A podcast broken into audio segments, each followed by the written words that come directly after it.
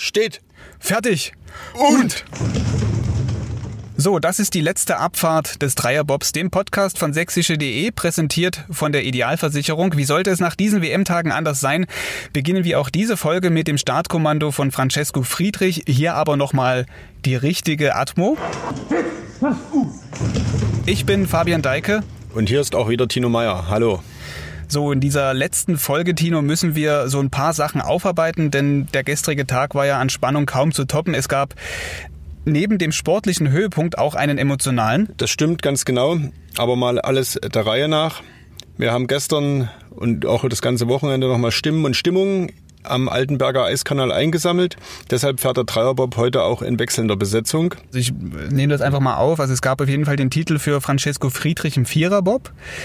Damit hat er nach dem Rekord, den er im Zweier vergangene Woche aufgestellt hat, nun auch einen weiteren. Richtig. Der Francesco Friedrich ist der Erste, dem es gelungen ist, dreimal nacheinander Doppelweltmeister zu werden, also den Zweierbob zu gewinnen und eine Woche später auch den Viererwettbewerb. Und man muss dazu sagen, das gerät in dieser Rekordaufzählung immer noch in Vergessenheit. Zwischendurch ist er auch noch Doppel-Olympiasieger geworden. Wenn man das auf den Punkt bringt, seit 2017 haben er und seine Anschieber alle wichtigen Zweier- und Viererrennen für sich entschieden. Das sind schon echt beeindruckende Werte. Also wir haben gestern dann auch nach der Siegerehrung, als er dann dort den großen, dicken Pokal überreicht bekommen hat, den zweiten bei dieser WM äh, und da gefeiert wurde, nochmal so einen kurzen Augenblick kurz vor dieser Siegerehrung die Möglichkeit gehabt, mit ihm zu reden. Es war sehr laut, die Fans an der Bahn haben gefeiert und man hat den Franz kaum verstanden, aber wir hören trotzdem einfach mal kurz rein, was er direkt nach der Ankunft gesagt hat. Das war Wahnsinn heute, das ist einfach unglaublich. Wir hatten gestern einen Pleitetag. Wir haben heute versucht, nochmal alles rauszuholen. Wir haben gestern nochmal in der Garage gestanden, haben noch viel gemacht und es wurde belohnt und das ist schon Wahnsinn. Ja, wie gesagt, es kann ja noch weitergehen und wir setzen immer jedes Jahr dran, dass wir das wieder schaffen. Nächstes Jahr wird das Pflaster nochmal einen Ticken schwerer in Lake Placid. Haben uns dieses Jahr schwer getan. Im Zweier sind wir da ganz gut unterwegs, aber im Vierer haben wir noch ein paar Hausaufgaben bis nächstes Jahr und die gilt es im Sommer abzustellen. Ja, man hat's gehört, Francesco Friedrich war sogar etwas heiser. Und wer genau zugehört hat, hat festgestellt, in Gedanken ist der Mann schon wieder ein Jahr weiter, 2021, wenn die WM im amerikanischen Lake Placid stattfindet. Wie viel Druck von ihm gestern aber abgefallen ist, hat man eben auch am Jubel danach gemerkt. Selten war er so emotional und selten hat er nach der Zieleinfahrt seine Freude so herausgeschrien, dass am Ende eben sogar die Stimme drunter leiden musste. Zu Recht irgendwo auch. Der Jubel musste ja auch raus. Es war ein unheimlich knappes Rennen. Das stimmt. Die Woche zuvor hat er ja einen großen Vorsprung gehabt im Zweier über eine Sekunde. Gestern im Vierer, das war wirklich das knappste WM-Ergebnis, was es jemals gab. Also auch wieder ein Rekord. Friedrich hat gewonnen mit gerade mal 0,05 Sekunden Vorsprung vor Johannes Lochner und 0,23 Sekunden Vorsprung vor seinem Oberbärenburger Teamkollegen und dessen Anschiebern Nico Walter. Ein deutscher Dreifachtriumph, den gab es schon öfter, aber so knapp war es eben selten. Wenn man sich das mal äh, umrechnet, 0,05 Sekunden entspricht ungefähr einem Meter, etwas mehr als einem Meter auf der Bahn und das nach vier Läufen, also insgesamt 5600 Bahnmetern. Das verdeutlicht schon mal, wie eng die Entscheidung wirklich gewesen ist. Also es war auf jeden Fall, es kam auf ein, ein Quäntchen mehr an einer entscheidenden Stelle an. Eine Bande links, eine Bande rechts, eine Kurvenausfahrt nicht richtig getroffen. Das sind 0,1, 0,2 Sekunden manchmal weg. Und in diesem engen Zeitfenster lagen nun die äh, drei deutschen Bobs. Also das war eine Millimeter-Entscheidung und ein äh, sogenanntes Herzschlagfinale von dem man da gerne spricht, aber der Begriff trifft es diesmal wirklich. Um die Abstände mal etwas zu veranschaulichen, habe ich mal was vorbereitet. Ähm, das sind die Abstände zwischen Platz 1 und Platz 10 in kurzen Tonsignalen. Ich zeige das einfach mal ganz kurz. Vielleicht zeigt das nochmal, wie knapp das gestern war und überhaupt im Bobsport zugeht. Also es sind ja immer so enge Rennen. Also von außen betrachtet sagt man, eine Sekunde oder zwei Sekunden waren das jetzt hier in dem Fall von Platz 1 bis 10, 1,92 Sekunden, um genau zu sein. Das klingt verdammt wenig. Im Bobsport ist es ja dann doch viel. Ja, das sind Welten, eine Sekunde im Bobsport, ja. Ich finde nur genau mit diesem Tonsignal, das zeigt einfach nochmal, wie knapp das eigentlich ist. So von von außen betrachtet. So, nun aber zu Platz 3 und damit zu Bronze bei der Heim-WN. Nico Walter, du hast es gerade eben schon mal erwähnt und gesagt, er ist der Dritte geworden bei diesem deutschen Dreifacherfolg. Aber um diese Medaille ging es am Ende bei ihm gar nicht mehr. Nein, als gäbe es nicht schon genug Emotionen an diesem WM-Sonntag, an dem Finaltag, hat Nico Walter sozusagen noch einen draufgesetzt. Er hat nach der Siegerehrung völlig überraschend seine Karriere als Bobpilot beendet. Das war ein sehr emotionaler Moment, bei dem auch reichlich Tränen flossen. Du sprichst es gerade an. Wir hören einfach noch mal ganz kurz rein, was Nico Walter kurz nach der Siegerehrung zu den Zuschauern dort am Altenberger Eiskanal gesagt hat. Er war wirklich den Tränen nah. Ähm, das, ist, das sind seine Worte, seine, seine letzten Worte als aktiver Bobpilot gewesen. nämlich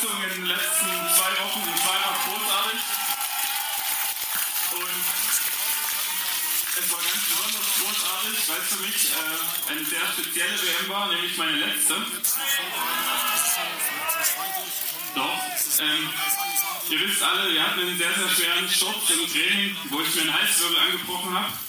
Und wenn ein Radiologe zu einem sagt, man steht irgendwie kurz vor einer Querschnittslähmung, dann gehen im Kopf Dinge vor, wo man merkt, dass es wichtigere Dinge gibt im Sport, äh, im Leben als Sport, nicht im Sport als Leben. Und ich bin einfach nicht mehr bereit, dieses Risiko auf die letzte Hundertstel zu gehen. Und ich denke, deshalb ist es einfach nur konsequent. Und ich möchte mich wirklich bei meinem Team, bei allen Unterstützern, bei euch Fans bedanken für die tolle Zeit. Es war wunderbar. Vielen, vielen, vielen Dank für alles. So, und dann war gestern da auch nicht nur Bob an der Bahn, sondern auch Skeleton. Im Mixed-Wettbewerb gewann Deutschland Gold. Jacqueline Lölling fuhr mit Alexander Gassner im Duo. Nicht dabei war allerdings Axel Jung. Ja, der Dresdner Skeleton-Pilot musste den Wettkampf leider kurzfristig absagen, verletzungsbedingt. Bei den Einzelrennen am Freitag hatte er den zweiten Platz belegt bei seiner Heim-WM und war danach hin und her gerissen, denn auch da ging es sehr, sehr knapp zu. Ich habe gestern mit ihm noch mal kurz gesprochen, mit dabei war auch sein Teamkollege Felix Keisinger, mit dem er sich während der Saison auch das Hotelzimmer teilt. Ja, hören wir mal auch da ganz kurz rein. Ja, bei uns jetzt Axel Jung und Felix Keisinger. Wir wollen ein bisschen mal zurückblicken auf die Skeleton WM hier in Altenberg. Axel, vielleicht die erste Frage an dich. Äh, du warst nach dem letzten Lauf in Führung. Nach dir kamen noch zwei Fahrer. Beschreib mal deine Gefühlslage, was dann passierte. Naja, das war ein absolutes Gefühlschaos. Also ja, rückblickend schaue ich auf jeden Fall mit einem lachenden und einem weinenden Augen zurück. Ähm, ich glaube, vor allem der zweite Tag war von mir schon bärenstark. Beide Läufe. Ähm, ähm, schnellster gewesen. Dass es am Ende zwei Hundertstel gefehlt haben auf den Sieg, ist natürlich einfach nur ärgerlich. Ich glaube, das wird mir in den nächsten Wochen noch ein bisschen nachhängen. Ähm, grundsätzlich natürlich, zweiter Platz bei einer WM ist immer geil, aber in dem Fall wäre das Sieg natürlich weitaus schöner gewesen. Konntest du dich trotzdem über die Silbermedaille freuen? Ähm, ja, also ich konnte mich auf jeden Fall über die Silbermedaille freuen, aber ich bin ganz ehrlich, also die Wut über die verlorene Goldmedaille war trotzdem am Anfang größer. Felix, wie geht's dir? Drei Deutsche auf dem Siegerpodest und du bist der Einzige, der keine Medaille abbekommen hat. Ja, also ich muss sagen, für mich ähm, ist das eine ganz, ganz schwierige Woche. Ähm, ich werde auf jeden Fall mit großer Enttäuschung auf die Woche zurückblicken. Ähm, habe mir sehr, sehr viel vorgenommen. Hätte auch mehr drauf gehabt, aber ich konnte es einfach nicht in den Rennen zeigen. Dementsprechend ähm, hängt es mir jetzt schon ziemlich lange nach, schon drei Tage jetzt. Habe mich immer noch nicht ganz davon erholt. Ähm, es war wirklich eine WM zum Vergessen für mich. Ihr seid ja Zimmerkollegen. War das also nach dem Wettkampf am äh, Freitag dann eher so eine Frustgemeinschaft? Ja, ein bisschen auf jeden Fall. Also wir waren jetzt beide, wie gesagt, nicht zu 100% zufrieden mit dem Ausgang, aber ja, wie es dann immer ist, nach einer sehr, sehr, sehr langen Saison hat man endlich mal wieder die Möglichkeit, der ganze Stress ist abgefallen. Da lief auf jeden Fall das eine oder andere Bier und das hat dann eigentlich die Stimmung relativ schnell wieder angehoben, bevor man am Samstag wieder realisiert hat, was eigentlich passiert ist. Nach dem zweiten oder dritten, wann war es vergessen? Vergessen war es nie so ganz, aber es hat es erträglicher gemacht. Ich würde sagen, nach dem siebten. Ne? Wir haben vorher viel gesprochen über diese Heim-WM in Altenberg. Die ist nun durch. Die, äh, wie fällt das Fazit aus für dich selber, für deine, von deiner ganz persönlichen Heim-WM hier in Altenberg? Naja, also mit der Organisation an sich war ich super zufrieden. Das Einzige, was natürlich extrem ärgerlich und ja, da müssen wir einfach in den nächsten Jahren irgendwie drüber nachdenken, ob man das noch so machen kann, ähm, die Wettkämpfe im Skeleton Männer Donnerstag und Freitag zu machen. Es ist einfach, es ist schade, es ist ärgerlich und es ist, finde ich, einfach unwürdig den Sportlern gegenüber, dass Donnerstag früh um neun hier ähm, die WM zu starten, weil da kommen keine Fans, es ist niemand da, weil die Leute müssen arbeiten.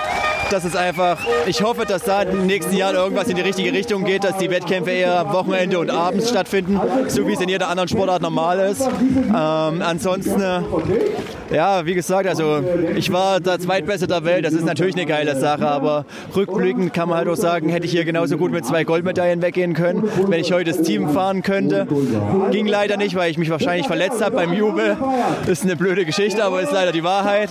Ähm, aber ich denke, im Sommer werde ich sehr, sehr zufrieden mit der Saison sein. Ich würde mal sagen, das klingt nach einem durchwachsen positiven Fazit von Axel Jung, so könnte man das doch nennen. Ja, er ist ein sehr kritischer Mensch, der auch sehr hart mit sich selbst ins Gericht geht, aber dann genauso schnell auch wieder Zuversicht fasst von daher kann man davon ausgehen, im nächsten Jahr ist er wieder topfit am Start. Und wenn dann wirklich tatsächlich vielleicht die sieben Bier geflossen sind, dann ist das eh vergessen. Das stimmt. Wahrscheinlich. Das stimmt. Also, wenngleich man jetzt hier bei Axel Jung auch sagen muss, es gibt diesen etwas bitteren Beigeschmack. Er sagte, die Skeleton-Wettkämpfe gehen unter, weil sie unter der Woche zu Zeiten stattfinden, wo keine Zuschauer zur Bahn kommen. Es gibt also auch Kritik, das halten wir an der Stelle einfach mal auch so fest. Diese Kritik richtet sich dann in allererster Linie an den Weltverband der Bob- und Skeletonfahrer, der die Zeiten festlegt in Absprache mit den Fernsehsendern, dass möglichst viel live übertragen wird. Aber da gibt es Tatsache noch einiges an Optimierungsbedarf. Jens Morgenstern wiederum, der Chef des lokalen Organisationskomitees in Altenberg, zeigte sich sehr zufrieden mit der WM. In der offiziellen Pressemitteilung sprach er danach von einem Fest des Sports und ja, ganz unrecht hat er damit nicht. Also blickt man mal auf die nackten Zahlen, die sind schon echt beeindruckend. Ja, in beiden Wettkampfwochen kamen laut Pressestelle insgesamt 25.000 Menschen an die Bahn. Und da waren die Leute also nicht nur bei den Rennen, sondern auch beim Training. Kann man vielleicht eine kleine Anekdote erzählen. Schon das erste Training in der ersten WM-Woche, das war ein Dienstag, da kamen 500 Leute an die Bahn, was den Weltverband tatsächlich verblüffte und äh, feststellen ließ, dass an diesem ersten Trainingstag schon mehr Leute da waren als im Vorjahr in Whistler, während er bei der ganzen Bob- und Skeleton-WM in anderthalb Wochen. Das ist echt schon beeindruckend dann. Und das auch echt bei teils miesem Wetter, ne? Das war, ist auch so eine Sache dieser WM. Das Wetter war sehr, sehr wechselhaft. Selbst die einheimischen Athleten um Francesco Friedrich haben das immer wieder betont, dass jeder Tag irgendwie anders war und dass es sehr schwer war, sich darauf einzustellen. Regen, Sonne, Schneeregen. Trotzdem war es packevoll an der Bahn. Ja, vor allem auch gestern dann, als diese dieser Viererwettkampf dann stattgefunden hat. Ja, das ist der letzte Tag ist immer die Königsdisziplin Viererbob, dritter, vierter Lauf. Da strömen die Leute an die Bahn. Das ist das spektakuläre Finale einer äh, langen Bobsaison und das lockt die Zuschauer. Ich mache einfach nochmal weiter mit, mit den Zahlen. Es waren insgesamt Athleten aus 24 Nationen am Start. An den 13 WM-Tagen absolvierten die wiederum zusammen 1200 Fahrten und äh, sind damit rund 18 Stunden lang im Eiskanal unterwegs gewesen. Das sind ja wirklich beeindruckende Zahlen, was da alles so zusammenkommt. Und was da auch ringsrum dann passiert ist, also ich meine, wenn du 18 Stunden Sportler in der Bahn hast mit Schlitten, die da irgendwie übers Eis rauschen, hat auch dann äh, der Eismeister, der, der, der Hans, wie ich gelernt habe, Jawohl. eine ganze Menge zu tun gehabt. Ne? Ralf Mende, der Eismeister von Altenberg und sein Team sind da besonders gefordert. Aber nicht nur die, insgesamt waren es rund 500, 550 größtenteils ehrenamtliche Helfer, die rund um die WM im Einsatz waren, weil es eben nicht nur darum geht, äh, das Eis bereitzustellen, also das Eis in der Bahn, sondern eben auch äh, logistisch ganz viel organisiert werden musste. Shuttles waren im Einsatz. An der Bahn braucht es Hilfskräfte. Es braucht zum Beispiel, das darf man nie vergessen, wenn die Schlitten im Ziel sind, müssen sie auch wieder an den Start kommen. Da gibt's Fahrdienste.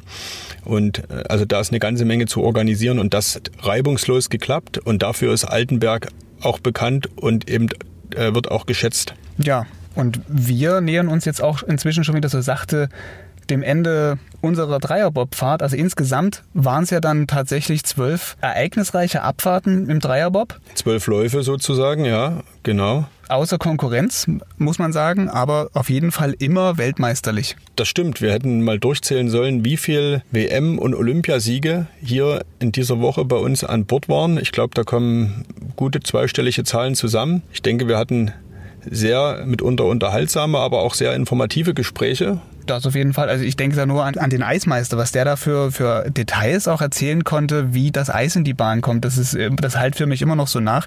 Und natürlich auch gestern dann am letzten Tag mit Kevin Kuske, der hier Details aus seiner aktiven Karriere erzählt hat, die, die uns überrascht haben. Meine liebste Anekdote ist natürlich die, die er uns da gestern berichtet hat, dass er jetzt vor Kindern in Schulen auftritt und sagt, dass es überhaupt nicht schlimm ist, wenn man als Leichtathlet eine eng anliegende Hose trägt eine Legging als Mann und die kann auch mal bunt und farbig sein, weil es eben einfach am zweckmäßigsten ist und es völlig egal ist, wie es aussieht, sondern es nur darauf ankommt, was drin steckt. So, und jetzt machen wir es so, würde ich sagen, wie, wie Martin Krotkop. Er ist Anschieber im Bob-Team Friedrich, war auch hier einmal zu Gast im Dreierbob bei uns.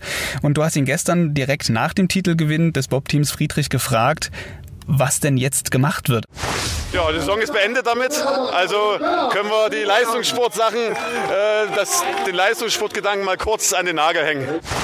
Ja, Martin Krotkop hat es angedeutet, die Saison ist jetzt damit zu Ende, was uns direkt zur Frage führt, was machen Bobsportler eigentlich im Sommer? Und gefragt haben wir das Gerd Leopold, unseren Experten, der uns in den vergangenen anderthalb Wochen in der Bobkunde begleitet hat. Was machen Wintersportler im Sommer? Auch diese Frage bekommen wir sehr häufig gestellt. Die Weltmeisterschaften enden Anfang März. Wir freuen uns auf den Frühling. Wir freuen uns, dass wir nicht mehr frieren müssen. Wir freuen uns auf den Sommer, das Training im Sommer. Na klar, wir sind, im, wir sind eine olympische Randsportart, aber wir müssen ordentlich Leistung produzieren. Das heißt, wir sind natürlich ganzjährig im Training und ein Wintersportler, der Anfang März vom Eis geht, beginnt in aller Regel vier Wochen später mit einer Einfachperiodisierung auf den neuen Wettkampfhöhepunkt hin. Das heißt, alle Komponenten in der Athletik, die wir benötigen, um am Ende im Start schnell zu sein. Krafttraining, Schnellkrafttraining, Sprinttraining stehen dann ab Mitte April in einer Einfachperiodisierung äh, wieder auf dem Trainingsplan und jeder versucht dann bis zum Einstieg in die neue Weltcup-Saison wieder eine Form aufzubauen, um am Ende beim Höhepunkt auch total fit zu sein. So, und nun aber wirklich Zieleinfahrt für den Dreierbob. Genau, das war die WM auch für uns. Wir hoffen, euch, also denen, die den Podcast gehört und verfolgt haben, hat es gefallen. Wir sagen an dieser Stelle auf Wiedersehen. Tschüssi, ciao. Und vielleicht gibt es ja auch mal eine Neuauflage. Wer weiß, vielleicht äh, lass uns doch schon mal den Dienstreiseantrag für Lake Placid nächstes Jahr stellen. Also ich gehe dann, ich gehe dann mal kurz zum Chef. Das ist eine gute Idee. Damit, ciao. Ja, tschüss.